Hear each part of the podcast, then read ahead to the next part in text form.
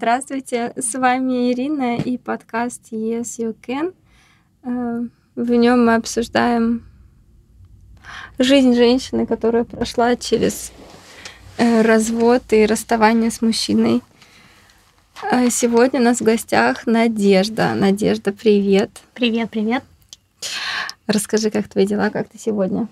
Я сегодня лучше, чем вчера. Расскажи о себе, пожалуйста, немножечко. Нашим слушателям интересно узнать. Меня зовут Надежда. По профессии я юрист. По жизни я энергопрактик. В роли я матери, дочки и бывшей жены. Мне 31 год. Я живу в Сочи. Замечательно. Ты давно живешь в Сочи? Это моя третья осень. Третья осень. Замечательно. Как романтично звучит. Как ты здесь оказалась? Расскажи, пожалуйста. Я собрала вещи и приехала. Ну, давай поподробнее. Чьи вещи ты собирала, кроме своих? Вещи ребенка. Угу. Свои вещи. И как так вышло, что ты... Тараканы не поместились. Я их не стала брать с собой. Я их оставила. И как так вышло, что ты переехала? Какая причина была? Смена климата. Угу. Смена энергии. Смена окружения. Угу. Ну и смена образа жизни. И кто у тебя остался? Ты из Уфы переехала? Да, я переехала из Уфы. Кто там остался в Уфе? Остались все. Друзья, родственники, родители, коллеги. То есть ты приехала от нас с ребенком в незнакомый город, все с нуля начинает. Да. И расскажи, как тебе было? Помнишь еще эти эмоции? Конечно, помню. Я купила билет на последние деньги, которые я получила на отпускные. Собрала ребенка, села в самолет, прилетела и вышла из аэропорта. И вдохнула этот свежий воздух, вкусный, морской, с запахом цветов, и поняла, что я дома. Ух ты. Ты говорила, что ты надолго уезжаешь? Да, меня дочка спросила, мы здесь будем жить? Я говорю, да, мы здесь будем жить. Все, мы вызвали такси и поехали. Угу. А почему с вами отец ребенка не поехал? Ну, во-первых... Он этого не хотел, естественно, приезжать и менять образ жизни, менять климат.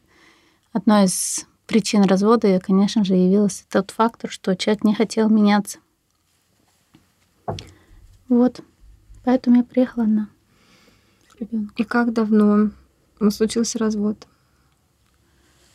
Официально случилось 29 декабря 2018 года. Я получила штампик в паспорте под Новый год. Отмечала? Или переживала? Да, мы вместе отмечали. Мы как раз этот Новый год отмечали вместе. И я говорила, у меня штампик стоит, а у тебя еще не стоит. Ты уже была в Сочи в это время? Нет, мы тот год отмечали, ту зиму вместе. То есть вы продолжаете отмечать вместе Новый год после развода? Нет, это был последний Новый год, который мы отмечали. Но мы продолжаем общаться, дружить, как бы, и выполнять свои родительские обязанности. Угу. И как тебе быть в роли матери-одиночки? В роли матери-отца. Матери-отца, да. Ну, конечно, это большая ответственность перед ребенком. Ни одна мать не заметит отца, да, как бы там она много не зарабатывала там, или не старалась. Конечно же, отцовская любовь – это нечто другое. Это говорит об уверенности ребенка, о том, что он может самореализоваться.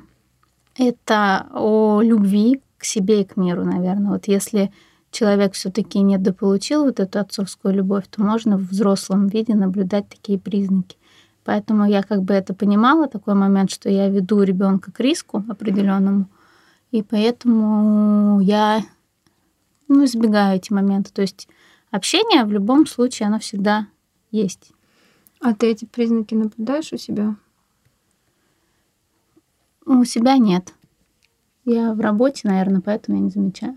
Угу. А в твоем окружении много женщин, которые...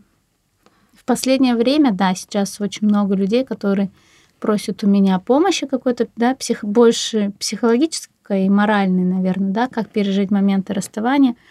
Но не бывает как бы универсального способа, как сделать из сложившейся ситуации, да, такой исход, чтобы благоприятно было для всех. Просто у тебя помощь как у юриста или как у энергопрактика? Начинается с энергопрактики, а заканчивается юридически. Ты подводишь людей к разводу? Нет, я не подвожу к разводу. Они уже в состоянии развода. То есть процессы идут, но этот процесс у кого-то затягивается годами, да, это же не просто на бумажке развестись, это же надо все выкинуть из головы или не выкинуть, или просто расставить точки там, где можно, какие-то вещи. Это нарушение личных границ у кого-то. Кто-то неправильно изначально выстроил отношения и не сказал, что вот а со мной так нельзя, например, да, часто женщины нарушают это правило, там растворяются полностью в мужчине и как бы позволяют все, что угодно, к сожалению. Но это тоже мы выросли на таких книжках, да, в таком обществе, что, ну, вот такое наблюдается. Угу. А что тебя к разводу подтолкнуло? Тебя вообще или мужа? Кто у вас был инициатором? Инициатор была я, потому что мне не понравилось то, как мы живем, то есть мы не слышим друг друга. Я не говорю, что тут он только вот такой плохой. Я говорю, что, конечно же, я сейчас осознаю и понимаю, что... Мы очень часто рисуем себе тот образ, которого нету. Ты же видишь, то есть снять надо розовые очки и посмотреть, что человек не меняется, он такой родился и никогда не поменяется. В лучшем случае он поменяется, если сам этого захочет, но не факт. Хотеть можно по-разному. Можно действительно хотеть меняться и ничего не делать, но говорить каждый день: я меняюсь, я хочу поменяться, но не делать этого. А есть люди, которые говорят: я хочу поменяться, и все, человек встает и меняется. И ты вот из этого числа? Я из этого, да. То есть мне тянуть не нравится время. То есть жизнь, она короткая, нужно ее проживать счастливо. Вместе или не вместе, но... Во-первых, свою жизнь делать максимально счастливую и жизнь других людей. В том числе там и бывшего мужа, например, да. Я ни в коем случае не желаю там плохого, как многие, да. Женщины — это борьба за власть, там, за алименты, деньги, там, влияние какое-то. Либо просто эмоционально там повредничать. Зачем это? Нет. То есть расстались, то есть мы понимаем, что мы расстались, потому что, ну, мы вот не можем, у нас нет общих ценностей, к сожалению, впереди. Был момент, что я немного вперед ушла, да, есть такой разрыв, ну, я его называю... как бы, ну, в бизнесе у нас есть кассовый разрыв, а тут эмоциональный разрыв, когда ты идешь вперед, он, например, где-то отстает. Но ты, когда говоришь человеку, ты понимаешь, что вот здесь вот у нас идет дисбаланс, давай как бы выровняемся.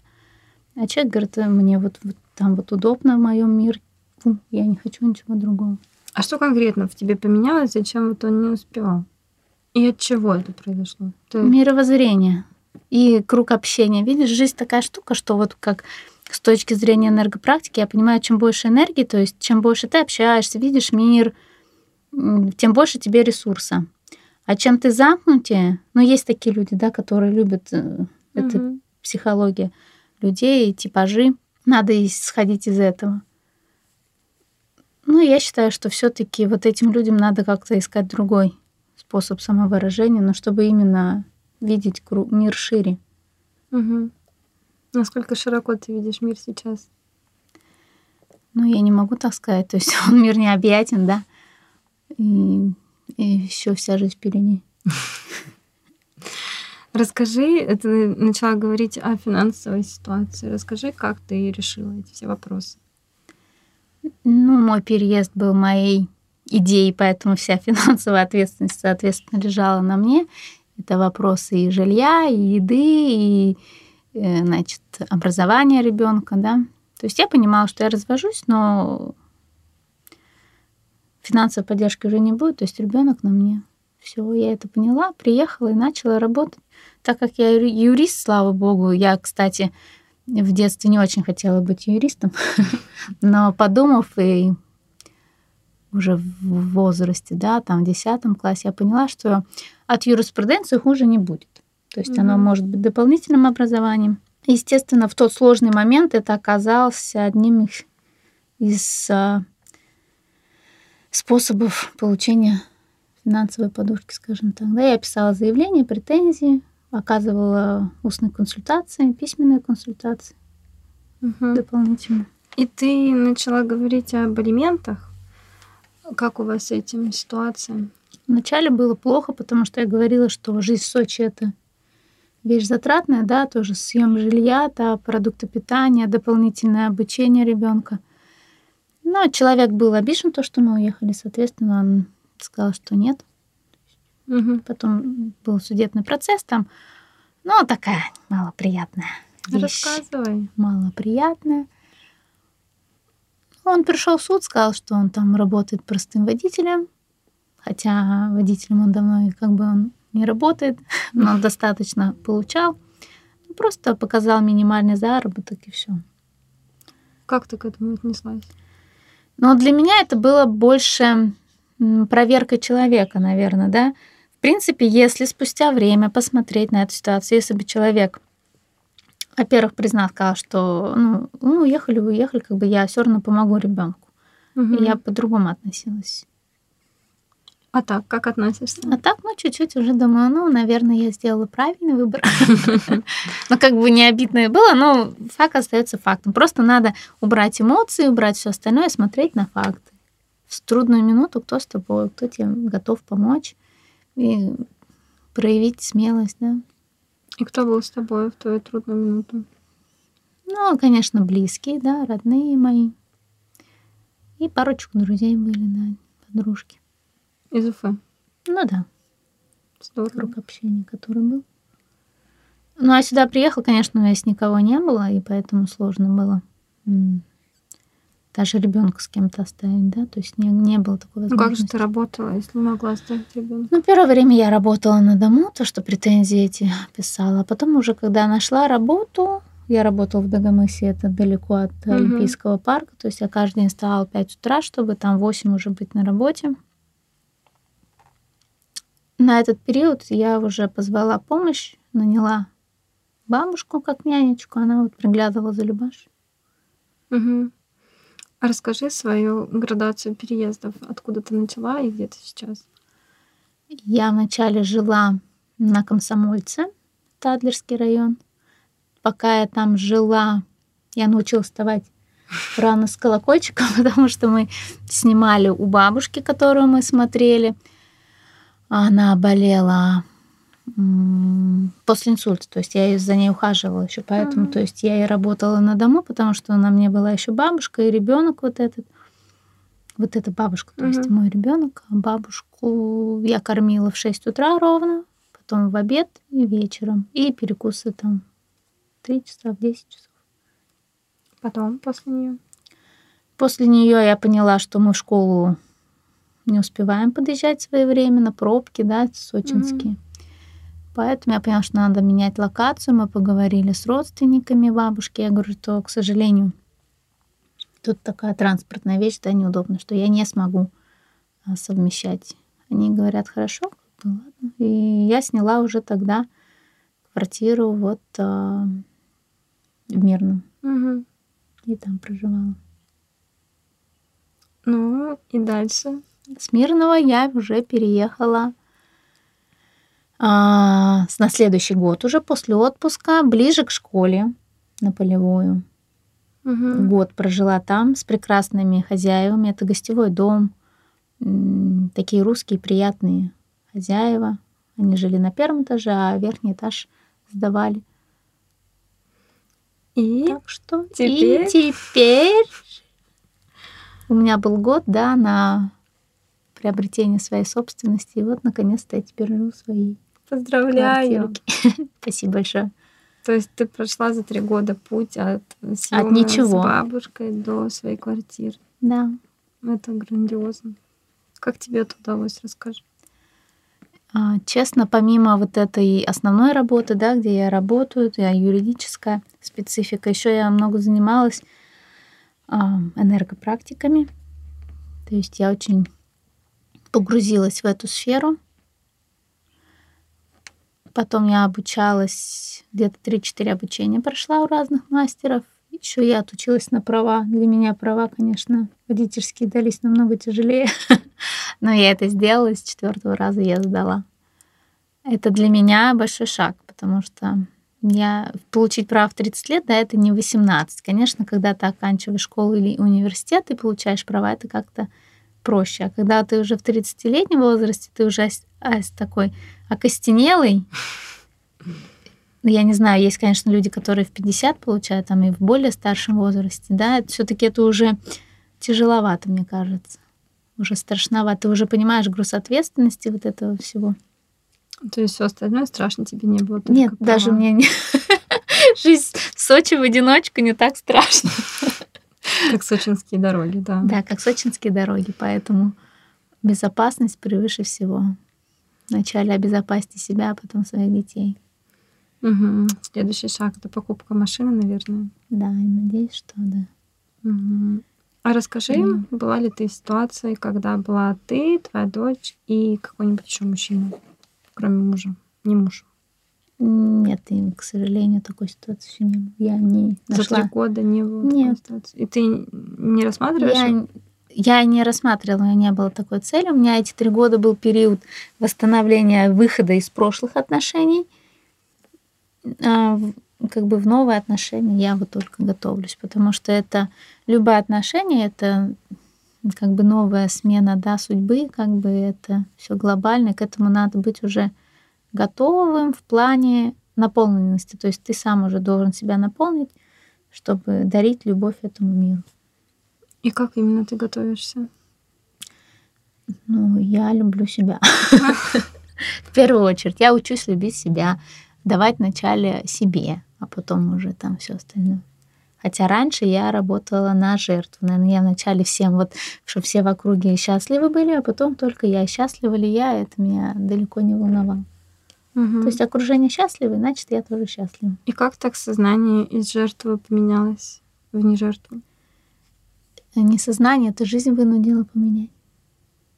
Я стала немного жестче, конечно, в каких-то отношениях, в словах или в просьбах, например, я конкретно могу сказать: нет, мне это неинтересно, до свидания. Там. Все. Mm-hmm. То есть я понимаю, что мне нужно, и я понимаю, что есть определенное время, то есть в жизни, и стоит ли его терять, то, что ты не хочешь. То есть я теперь знаю, чего я хочу конкретно, и поэтому я, например, некоторым предложениям говорю, что нет, мне это неинтересно. Или, например, какое-то предложение придет по тому же там, обучению, к примеру. Mm-hmm. Вот недавно я прошла AccessBars, да, не откликается, я не знаю этих людей, я видела там одно объявление, я поняла, что это как бы мне интересно, это мое. Я говорю да, там, и, естественно, там прохожу курсы, обучаюсь и расту тоже в другом направлении. Ты зарабатываешь этим энергопрактиками? Ну, в последние 2-3 месяца, то есть я вышла на тот уровень, что я могу делиться с людьми, да, и то есть я уже наполнилась, я уже поняла, как я сама собой работаю. И все равно любая как бы услуга, да, можно же, ну, это услуга. Ты сам себя больше раскрываешь, ты больше себя понимаешь. То есть ты обучаешь других, и ты сам себя лучше понимаешь. А если не обучаешь, а вот проводишь сеанс? Или... Ну, в этот момент ты же тоже себя слышишь. Mm-hmm. Тут даже больше разговор не про тебя. Тут, когда ты делаешь какую-то практику, ты больше слышишь себя. А человек, которому ты делаешь, ты просто задаешь тоже, ну, а как быть с этим человеком, что ему надо, как его там излечить, что ему не хватает. Даешь запрос, получаешь ответ. А если предположить, что ты можешь обратиться к женщине, которая в ситуации, как ты была, перед отъездом в Сочи находится, что бы ты могла сказать, посоветовать? Ничего не бойся. Все получится. Все, больше ничего говорит. Человек, который ставит себе цели, он их достигает. Вся вселенная, то есть это мой пройденный путь, я уверена, что человек, который хочет чего-то изменить, он берет и меняет. И нет никаких преград, абсолютно нет. Это все преграды в нашей голове, это страх, это смена обстановки нашей, да, то, что мне будет неудобно, некомфортно, мне придется жить, мне придется думать. Угу. А так, если человек хочет меняться, он берет и меняется. Все. И какие у тебя планы по переменам на ближайшие лет 5?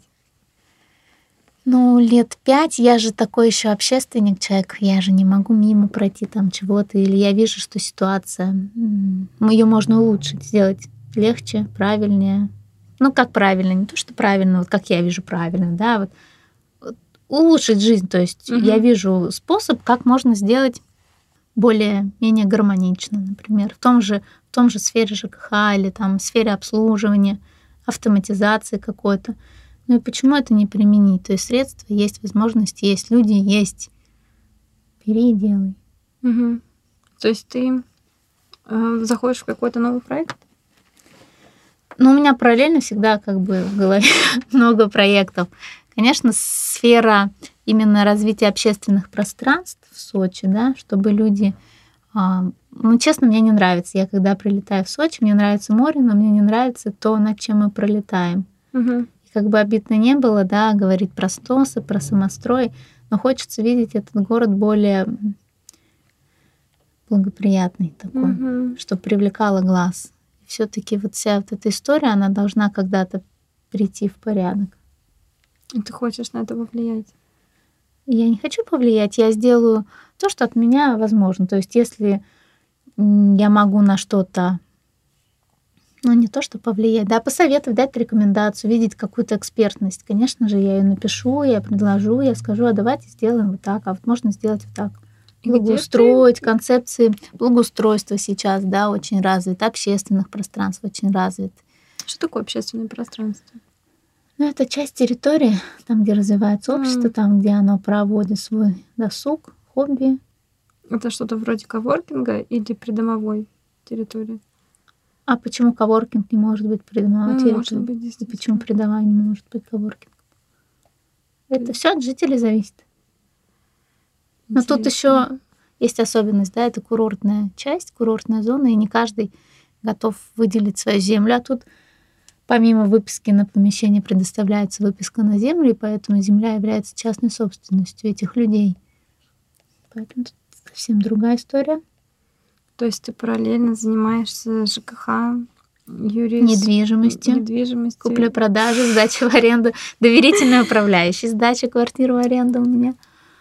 ЖКХ, да, я юрист в сфере ЖКХ, управление полностью многоквартирными домами, энергопрактик, это рейки, это AccessBars, это камни. Я сейчас нового открыла для себя, мне прям вот откликается, начала изучать камни. Конечно, мамочка, любимая, нежная. Ну, в дальнейшем планирую еще найти своего спутника жизни, чтобы он нашелся, и мы нашлись, и, конечно же, и еще ребеночка. Как ты берешь на это на всю силу, не знаю, время, энергию? Как сказать? А это жизнь. Как ты берешь силы на жизнь? Как бы смысл ты вот живешь, а как ты живешь? Ну, зачем ты живешь тогда? То есть ты просыпаешься, и ты утром понимаешь, что жизнь такая интересная, светит солнышко, поют птички, и ты слышишь это, и это тебя и мотивирует. Птички же поют утром, они же встали. Мотивация от Надежды. А как насчет спорта, йоги, что-то? Йогой я занималась один период. Как раз это переход на энергопрактики. Я чувствовала, что телу вот необходим новый выход, то есть способ, найти способ, как я могу вот это отпустить или, наоборот, впустить. И тогда я йогу, конечно, открыла для себя. Это такой, один из шикарных методов познания и тела, и дыхания, да, системы дыхания, то есть это очень важно. И успокоение ума, наверное. Угу. Вот. На сегодняшний день я не так часто в йоге, то есть раз в неделю, конечно, я стараюсь, но раньше это было каждый день. То есть это был образ жизни. Год назад, кстати. А дочь твоя каким-то спортом может заниматься? Да, она занимается фигурным катанием уже 4-й год, с 4 лет она занимается. Насколько я знаю, это дорогой спорт. Да, дорогой, особенно индивидуальные тренировки. И еще особый вид — это синхронное фигурное катание. Оно требует больше, да, тренировок на синхронность, на выработку техник. Это очень красиво, и Это даже история не о спорте, да, там бросит ли, например, твой ребенок спорт, да, вот фигурный, ты там сложила столько средств, например, столько сил своих, тут даже не столько денежное, сколько оно эмоциональное и психологическое. Ты везешь ребенка, ты тратишь время, ты сидишь, ждешь, и ты превращаешься как бы в обслуживающую такую вещь, ты теряешь ценность как мать. К сожалению, я сколько вижу, я всегда задумывалась, почему дети, ведущие там, кто занимается профессиональным спортом, их ведут родители, да. Понятно, есть психологический момент, когда ты ведешь, ты в этот момент ребенку даешь любовь, уверенность, но с другой стороны это такой обслуживающий момент все-таки. Ты не можешь, ты же тоже личность, ты тоже человек, и любой ребенок хочет вырасти, увидеть своего родителя самодостаточным, а тут получается, что родитель полностью проваливается в своем ребенке. А ребенок вырастает, и потом может сказать, что я вообще не хотела заниматься этим. Угу. То есть тут надо понять, чем вообще хочет. Хочет ли ребенок этим заниматься? Чье это? Его или ваше? И как ты вышла из этой ситуации? Ну, для меня спорт для ребенка. То есть я смотрю, для чего спорт ребенку. Во-первых, это дисциплина, это выносливость, это здоровье. Все. Чем именно ребенок занимается? И насколько серьезно, это уже второстепенно. Угу. То есть, во-первых, это развитие духа, то есть спорт. Он поможет, он лишним не будет. Поэтому пока хочет заниматься, занимается. Да. Болезненный триггер. Да, но в каждом моменте есть, в каждом возрасте, да, в периоде. Детей, наверное, я слышала много историй, когда покупаешь вещи, все равно спортсмен, да, дорогие вещи, и БУ, я спрашивала, а вас ребенок там, она говорит, тут все не занимается, например. Ну, тяжело это принять родителю, а ребенок переносит легко. А потом ребенок опять хочет этим заниматься, потому что он скучает, а уже поздно. Угу. И тут вот такая дилемма. Стоило ли настоять в тот момент, когда ребенок не хочет заниматься, да, селом, или не стоило? Тут вот чувство ребенка надо понимать. И серьезность намерений. То есть ты откладываешь только свои эмоции. Чужие эмоции ты уважаешь. Да. Я стараюсь толерантно относиться ко всем. А почему не к себе? Почему не? А к себе вот именно что я говорю. Вот, наверное, ошибка у меня. Первый брак о том, что ты нетолерантна к себе. Ну, это методы воспитания, наверное, да, в свое время нас так учили, что вот в первую очередь всем, а потом себе. Это не есть плохо, это есть тоже хорошо, но в каких-то случаях жизнь учит, у каждого человека свой путь, свои уроки, то есть через них надо пройти и понять, что это твой урок, это не чей-то урок. Есть урок, который ты должен пройти и понять, проработать, а есть такой момент, что ты сам, это твои последствия, это твоя лень, это твое что-то, да, некоторые жалуются, вот у меня там карма, например, или там меня сглазили, еще всякую бред несут. Так это последствия твоей жизни, образа жизни, ты проследи за собой, как ты ведешь себя, как ты живешь, какое качество твоей жизни, что ты говоришь, что ты ешь, и ты к этому придешь.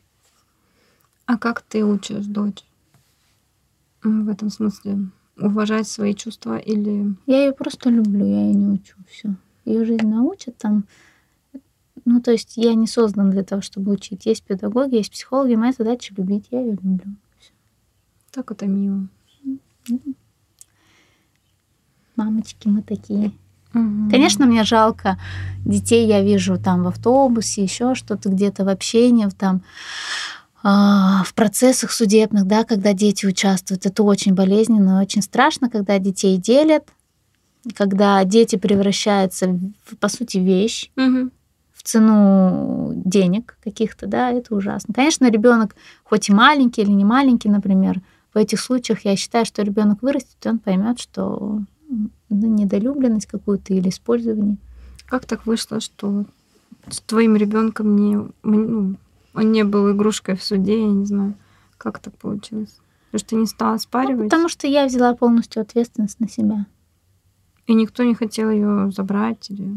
Ну, был момент, когда я не справлялась. То есть вот нянечку наняла, да, естественно, с той стороны мне пришел ответ, что как бы, ах, ты не справляешься. А в какой момент именно ты не справлялась, когда я взяла нянечку? Ну да, то есть у человека такая позиция, что ребенок должен воспитываться матерью, а ну, никто иной другой не обязан участвовать в этом процессе, кроме его, либо, да, матери. Ну, тут был, ну, как бы, колкости какие-то. Но я понимала, что ничего от этого серьезного не будет. Хочешь забрать, забери, приезжай, забирай. И воспитывай. Но воспитывай сам, не передавая его никому, там, ни матери, ни другим женщинам, да. То есть ты сам бери и смотри. Все, и предоставь такое качество жизни, которое предоставляю я. Он так не сделал? Нет, не сделал. А как сейчас происходит ваше общение? Где вы встречаетесь? Он так не сделал, и он приехал, наоборот, сюда и как бы признал, да, через долгое время... Поняв, что смысл, ну, семья есть семья, ребенок есть ребенок, да, человек приехал, просил прощения, так как он понимает это, так как он это видит. Но, естественно, отношения уже не те. То есть отношения у меня чисто уже родственные. Угу. Это как родственник, это не чужой человек. Я переживаю за него, я как бы желаем ему лучшей жизни, вот, но близких отношений не может быть. Потому что это пройденный этап уже все. А как? То есть человек показал себя. Важно видеть в мужчине опору. Если ты эту опору не чувствуешь, то как бы, ну, и что? Чувствуешь ли ты опору в себе? Ну... Пройдя этот путь, ты, конечно, чувствуешь опору в себе, но она не нужна, опора на себя. Зачем женщине опираться? А что надо? Конечно, мужское плечо женщине нужно. Все-таки опираться.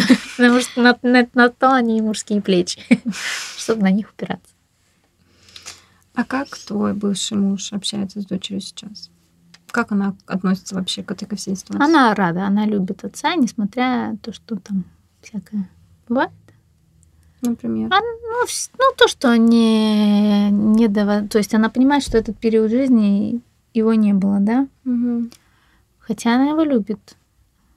Вот. И как бы она понимает, что, ну, какой-то период жизни, и он не был, ему было без разницы. Там. Ну, может, разница была, но он не проявлял в воспитании участия. Ну, как бы прошло и прошло. Сейчас он это осознал, и мы очень рады, что он осознал и занимается, уделяет время. Насколько его хватит, неизвестно, конечно. Он помогает. Сейчас с вами здесь? Да, он сейчас с нами здесь. Это очень похоже на большую дружную семью. В чем же разница? В разграничении пространства личного, где твое, а где наше. То есть здесь как бы уважение друг к другу. Хотя вот тяжело это все, да, пройти, пережить, понять, осознать. Но в парах ведь и так должно быть уважение друг к другу. Там больше моментов, помимо уважения, какого-то манипулирования, да. Я вот люблю смотреть за парами, еще в связи с спецификой работы. И еще работа в сфере ЖКХ, я вижу, как семьи развиваются. То есть мне интересно, например, огромные дома, в каждом доме есть квартирки, и в этих квартирках живут семьи. И мне в хронологии очень видно. Я, ну, вот сама себе вставки ставлю, там, кто что происходит. Есть камеры наблюдения. Бывает, что люди спрашивают, там, мужчина, например, уедет в командировку, там, а можно мне камера видеонаблюдения там за всю неделю моей жены? Там, он сидит, ну, там смотрит. Я говорю, ну как так? Это вторжение в частную жизнь. Он говорит, ну и камеры в подъезде наши, я оплатил, я хочу смотреть, да? И как бы тут ничего плохого нету. Он, ну, предоставит, что он видит, что жена себя хорошо там вела, да? Условно говоря, ну как можно было? Я тоже... Ходила на горшок? Да-да-да, я удивлялась, думаю, насколько вот такие мужчины бывают. Но он посмотрел, все хорошо. И я думаю, вот он сейчас приедет, довольный, там обнимет ее, скажет, ты мое золото, ты моя хорошая. А вот на самом деле это же какой человек скотина. Угу. Это же неправильно, это же тирания, наверное, называется. Вот, и ты смотришь так на каждую семью и видишь, какие семьи счастливы, какие идут к краху, у каких какие проблемы.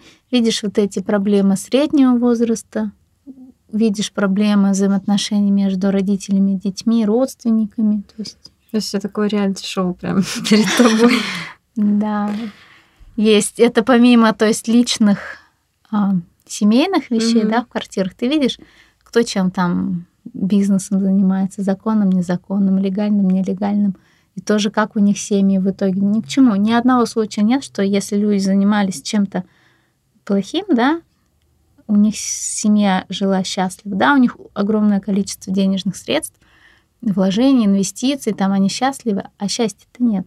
В итоге семьи рушатся и абсурдные, либо идут на преступления какие-то, да, впадают в такие ситуации, где в итоге семья несчастлива. Как энергопрактик, ты можешь дать оценку таким процессам? Ну, это тоже влияние общества, да, мы подвергаемся всему доступному, в нашем мире все есть. Я считаю, что в наш век, это вообще золотой век такой, где ты можешь все, ты из ничего можешь сделать все.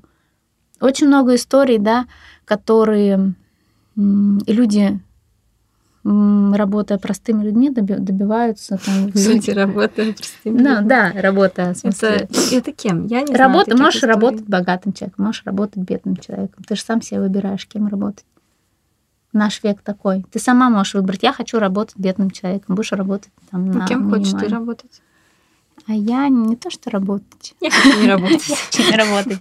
Я хочу жить. И сейчас век коронавируса, да, дистанционки.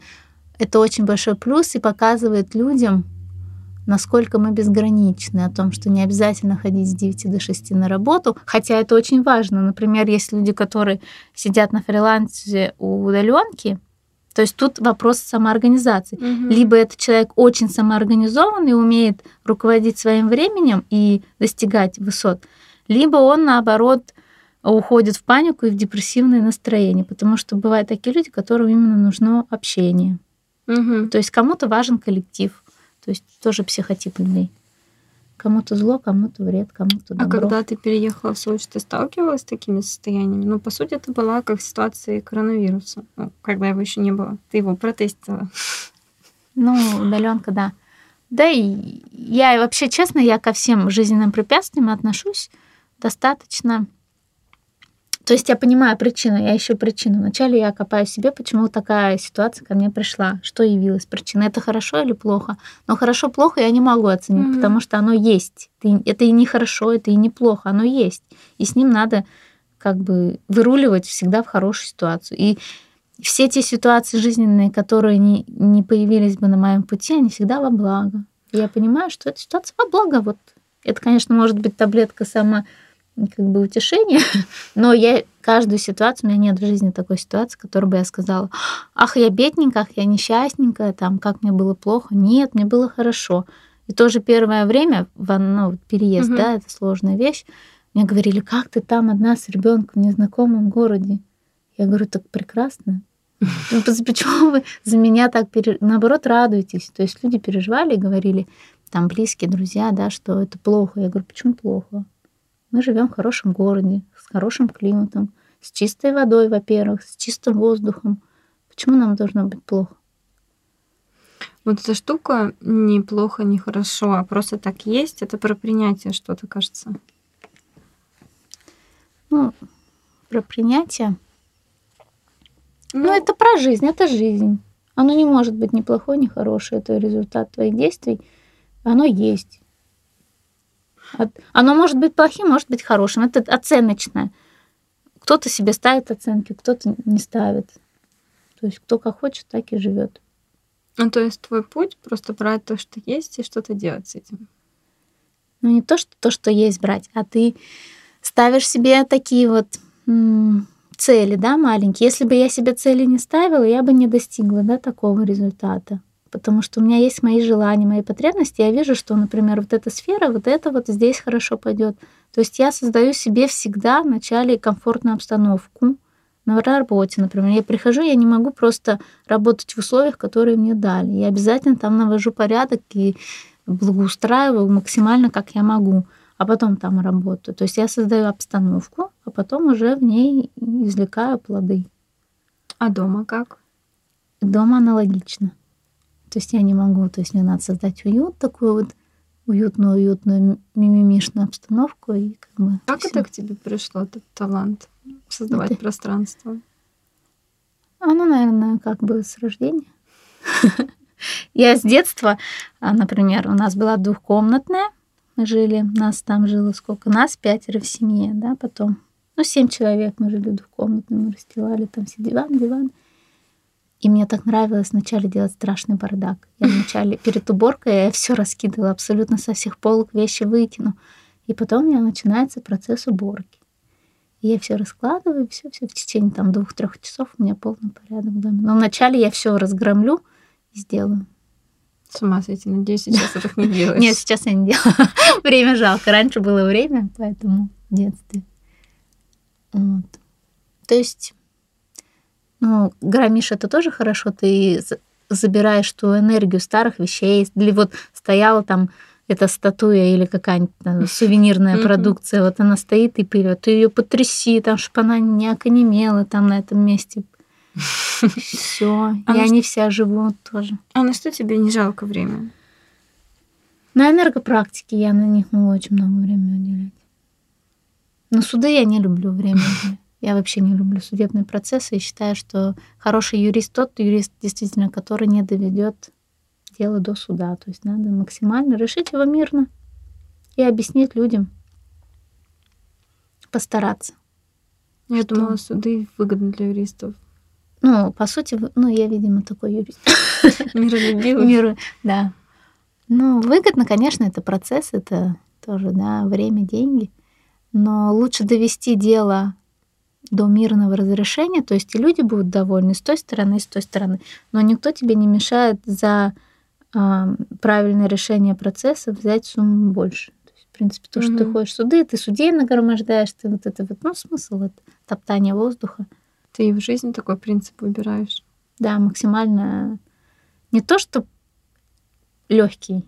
Нет, я выбираю такие тернистые, наверное, дороги. Получается так.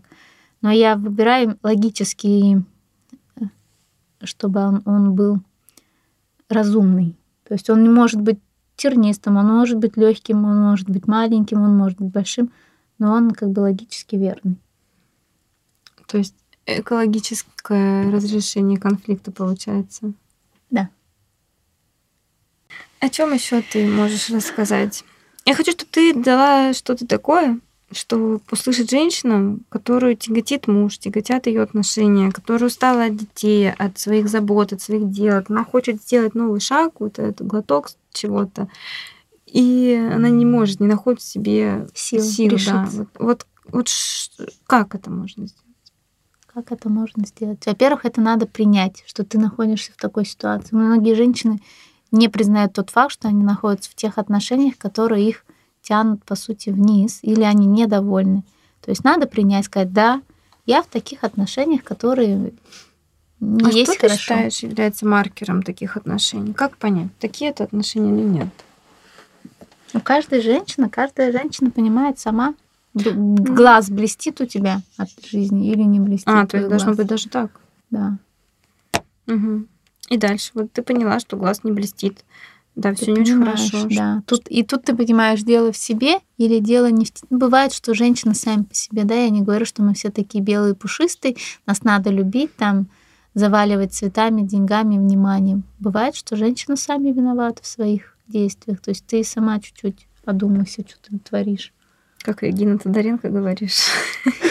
Нет, то есть это должно быть здоровое отношение к себе и к людям.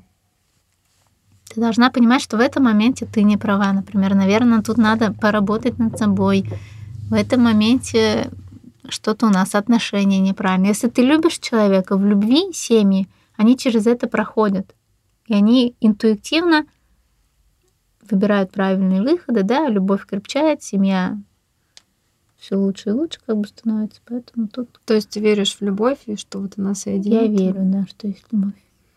Я считаю, что тут работа над собой именно, наверное, то, что мы все-таки не то, что миссия, а ты человек, ты пришел, и вот тебе какие-то препятствия бывают. А бывает, нету этих препятствий, потому что ты понимаешь, что это не препятствие.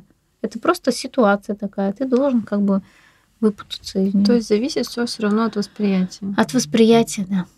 Как ты принимаешь эту ситуацию? Ну вот, например, девушка, которую воспитали терпеть, ждать, угождать, не знаю. Она находится в отношениях, где она несчастлива. Перманентно. И как быть? То есть она осознала, она поняла. Тут тоже финансовая вещь, да. Очень много женщин, которые не могут вырваться, потому что они... пирамида Маслоу, да? Ты создаешь себе потребности. Это для меня золотая формула, я всегда живу только по этой формуле. Ну, вот как бы не всегда, вот я для нее в детстве еще как бы узнала об этой пирамиде, и как-то она мне так думала, отличная пирамида. Понятная вроде, вот теперь ясно стало жить. На какой ты сейчас ступени? На какой я ступени? Я, наверное, в создании уюта, и уже я выхожу из таких психологий, то есть я начинаю думать умом и уже говорить то, чего я хочу. Думать умом, а как до этого ты поступала? Потребности физиологические. Ты я тебе говорю, это ситуация, например, женщина в разводе, да, ты чувствуешь, потребности понятны, еда, это ты себе можешь заработать как-то. То есть ты советуешь взять пирамиду, пробежаться по ней? Да, про ее проанализировать. Если ты пройдешься по этой пирамиде и поймешь, что первую я себе сделаю вот так, безопасность я себе делаю так, да, работу себе делаю так, удовлетворение, все остальное вот так у меня будет, то, в принципе, я могу выйти спокойно из отношений, уже самодостаточно, спокойно и счастливо. И тот человек, с кем расстаешься, тоже он это осознает и поймет, и будет отношение другое тоже к тебе. К слову, об удовлетворении. 3 года без мужчины. Как оно чувствуется? Да, ты работаешь, ты не замечаешь. Есть, конечно, понятно, какие-то ситуации флирта, да, или внимания, но то ли я так устроена. Но я говорю, я выходила из прошлых отношений. Мне очень важно было разобраться в себе и сказать, это мое, это не мое, это предвзятое, да, это вообще это общественное какое-то мнение. То есть я поняла, я разобралась в себе, сделала для себя какие-то определенные вещи, а потом ты уже... Сейчас я уже готова для новых отношений. То есть у тебя есть такой портрет будущего избранника? Ну, конечно, у каждой женщины есть портрет, и надо четко его понимать, что ты хочешь. Я говорю, многие люди, проблема в том, что мы хочу себе хорошего мужика. У каждого хороший мужик, он как бы разный. Какой он? И не то, что хороший мужик, да, но все-таки мужчину достойного. Тут... Я говорю, работа с собой и соответствие тоже. Ты тоже должна быть тогда, извини меня. Тоже должна быть хорошей. Ну, не хорошей, ты понимать себя должна. Во-первых, счастливая женщина — это женщина, которая понимает, чего она хочет сама. Если ты не понимаешь, чего ты хочешь, откуда другие-то узнают об этом, если ты сама не знаешь, что ты хочешь? Но ты знаешь уже. Да. Я и раньше знала, но что-то это... плохо знала. Не слушала себя. Не слушала себя, да. Затыкаешь себя очень много. Женщин, да, которые, например, живут в несчастных браках и понимают, что живут, а потом очень... Вот к теме, да, о которой я говорила, то, что наблюдаю за семьями. И ведь расходятся и в 45, и в 50, когда уже как бы вместе должны быть. А именно вот в этот, когда дети вырастают, становится... Да, и вроде бы ты думаешь, а зачем вы столько тогда? Зачем? Вот это, кому это надо было? Вам? Ради чего? И вот эта агрессия общественная нарастает. Людям заняться нечем, надо это куда-то выплюснуть, да? Как вообще сыр-бор получается. То есть надо признаться, да, я несчастлив или несчастлива в этих отношениях, надо с этим что-то делать, либо мы работаем над этими отношениями, находим, чем мы недовольны с друг дружкой, или какие-то ситуации, и все. Но все-таки женщина должна быть обезопасена. Как женщина может обезопасить себя в отношениях с маленьким ребенком, например? Вот тяжело. Ну, ты же смогла, расскажи, как ты это делала. То есть я понимала, что я иду на риск, я понимала, что, в принципе, я могу обеспечить ребенка и себя дополнительным доходом, мозгами, там, где-то и как-то люди тоже, вселенная помогают. Все-таки в этот период я убедилась, что вокруг меня были очень хорошие, позитивные люди. Я не смотрела всякую ерунду по телевизору, да, то есть я полностью себя оберегала очень от внешнего воздействия людей, от негатива. Специально включала в себе и медитации, и определенные мантры. Ну, не фанатично, mm-hmm. а вот мне легче становится, меня отпускает, и уже, значит, процесс идет. Мантры, они и молитвы, да, mm-hmm. то есть кто кому что ближе, кто что чувствует. И очень много комедий смотрела. То есть я смотрела комедии. Специально, да? Да, специально. Я, то есть, понимала, что я в состоянии депрессии, возможно, могу сейчас окунуться в это. И вообще все могу бросить и уехать, например. Я просто понимала, что надо создать вокруг себя такую обстановку, где я смогу выйти. Я ее создавала и вышла. Очень интересно и так осознанно. Красиво. Тебе есть что еще рассказать? Ну, только не бояться. То есть надо понимать, вот подстели себя, да, говорят же там, обезопаситься. А да, потом говорят, знал бы, где упал, да, подстелил бы. Да, об этом я и говорю. Но психологически очень важно подготовиться. Это если вы верите в то, что вы верите, вам ничто не мешает. Все. Действуйте. Действовать надо, действовать, а не думать. Может, стоит думать перед тем, как действовать? Но тут интуиция, тут сердце. Если сердце подсказало, что что-то не то, значит, что-то не то. А когда оно вскроется? Может, через 5 лет скрыться, может, через 10, а может, вот ближе к среднему возрасту там скроется. Угу. И тебя накроет так волной, что тебе жить не захочется. Будешь сидеть на антидепрессантах. Ты проходила такой этап? Нет. Сам как ты себя уберегла? Ну, я понимала, что с людьми такое возможно. Опыт. Mm-hmm. То есть мы же принимаем решение, когда у нас есть такой опыт жизни. Мы судим, да, вот это оценочное, по опыту своему. А на самом деле, как бы этого, ну, не существует. У каждого своя ситуация, и она неповторимая. То есть, на шаг назад тебя возвращаю, в финансовую зависимость от мужчин своего ты не попадала? Я из нее вышла, да. То есть я могла попасть. Конечно, я могла. И он создавал те условия, где я попадала в финансовую зависимость. Он знал, что у меня есть сложности. Я, естественно, брала и кредиты, и микрозаймы. Это ты говоришь о жизни в Сочи? Ну да. А если... Ну вот. А до развода, конечно, тоже были ситуации, которые финансово не есть. То есть я понимала, но мы же любим и верим, что все изменится лучше. Ты стараешься, вкладываешь. То есть у женщины есть такой стереотип, там... То, что мы должны вложиться, да, в мужчину, вот из него сделать. Или мужчина говорит, ну, вот у него женщина такая, поэтому он такой. Я не знаю такое. Ну, вот есть такой стереотип. Многие что женщина должна вложиться в мужчину? Ну да, энергетически, то есть обслуживать, да, чтобы создать благоприятную жизнь. И он тогда сможет творить и выходить на бой, и, значит, мамонта на стол ложить. А когда, типа, ты вот, ну, не такая, типа, какой тебе мамонт? А как ты относишься к этой теории?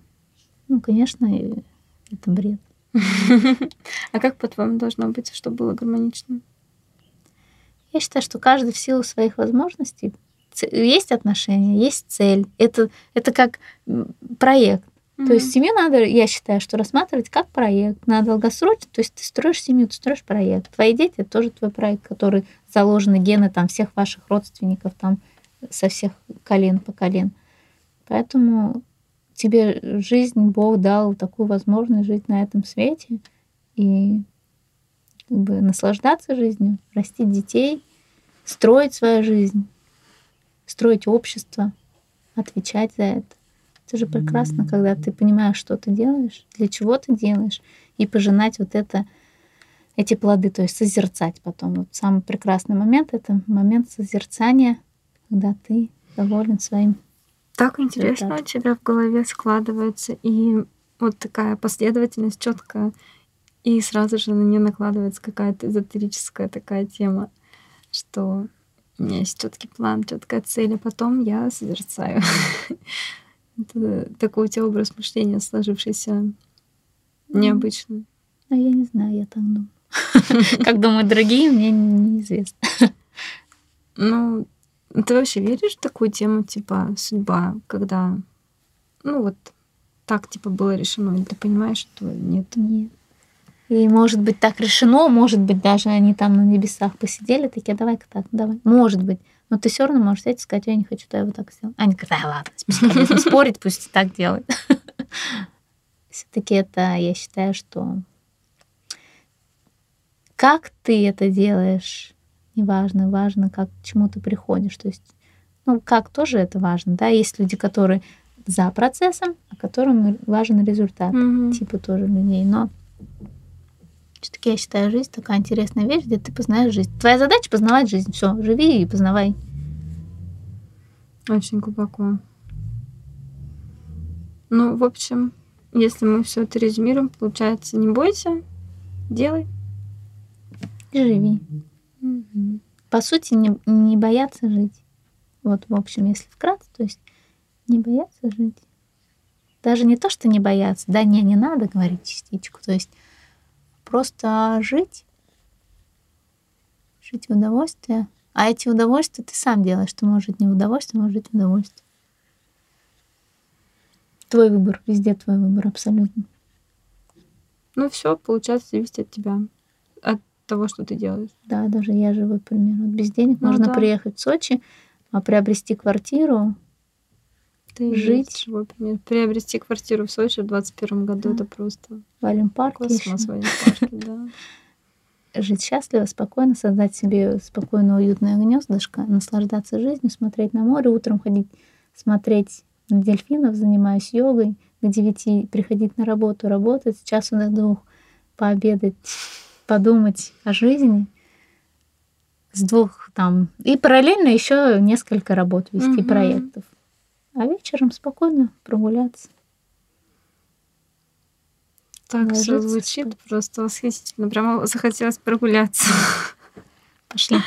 Собирай вещи и уходим гулять. Пора жить, хватит болтать. Да, давай. Пора жить, хватит болтать. Все, спасибо большое, что были с нами, если были. Спасибо всем. Благодарю. До свидания. Благодарю.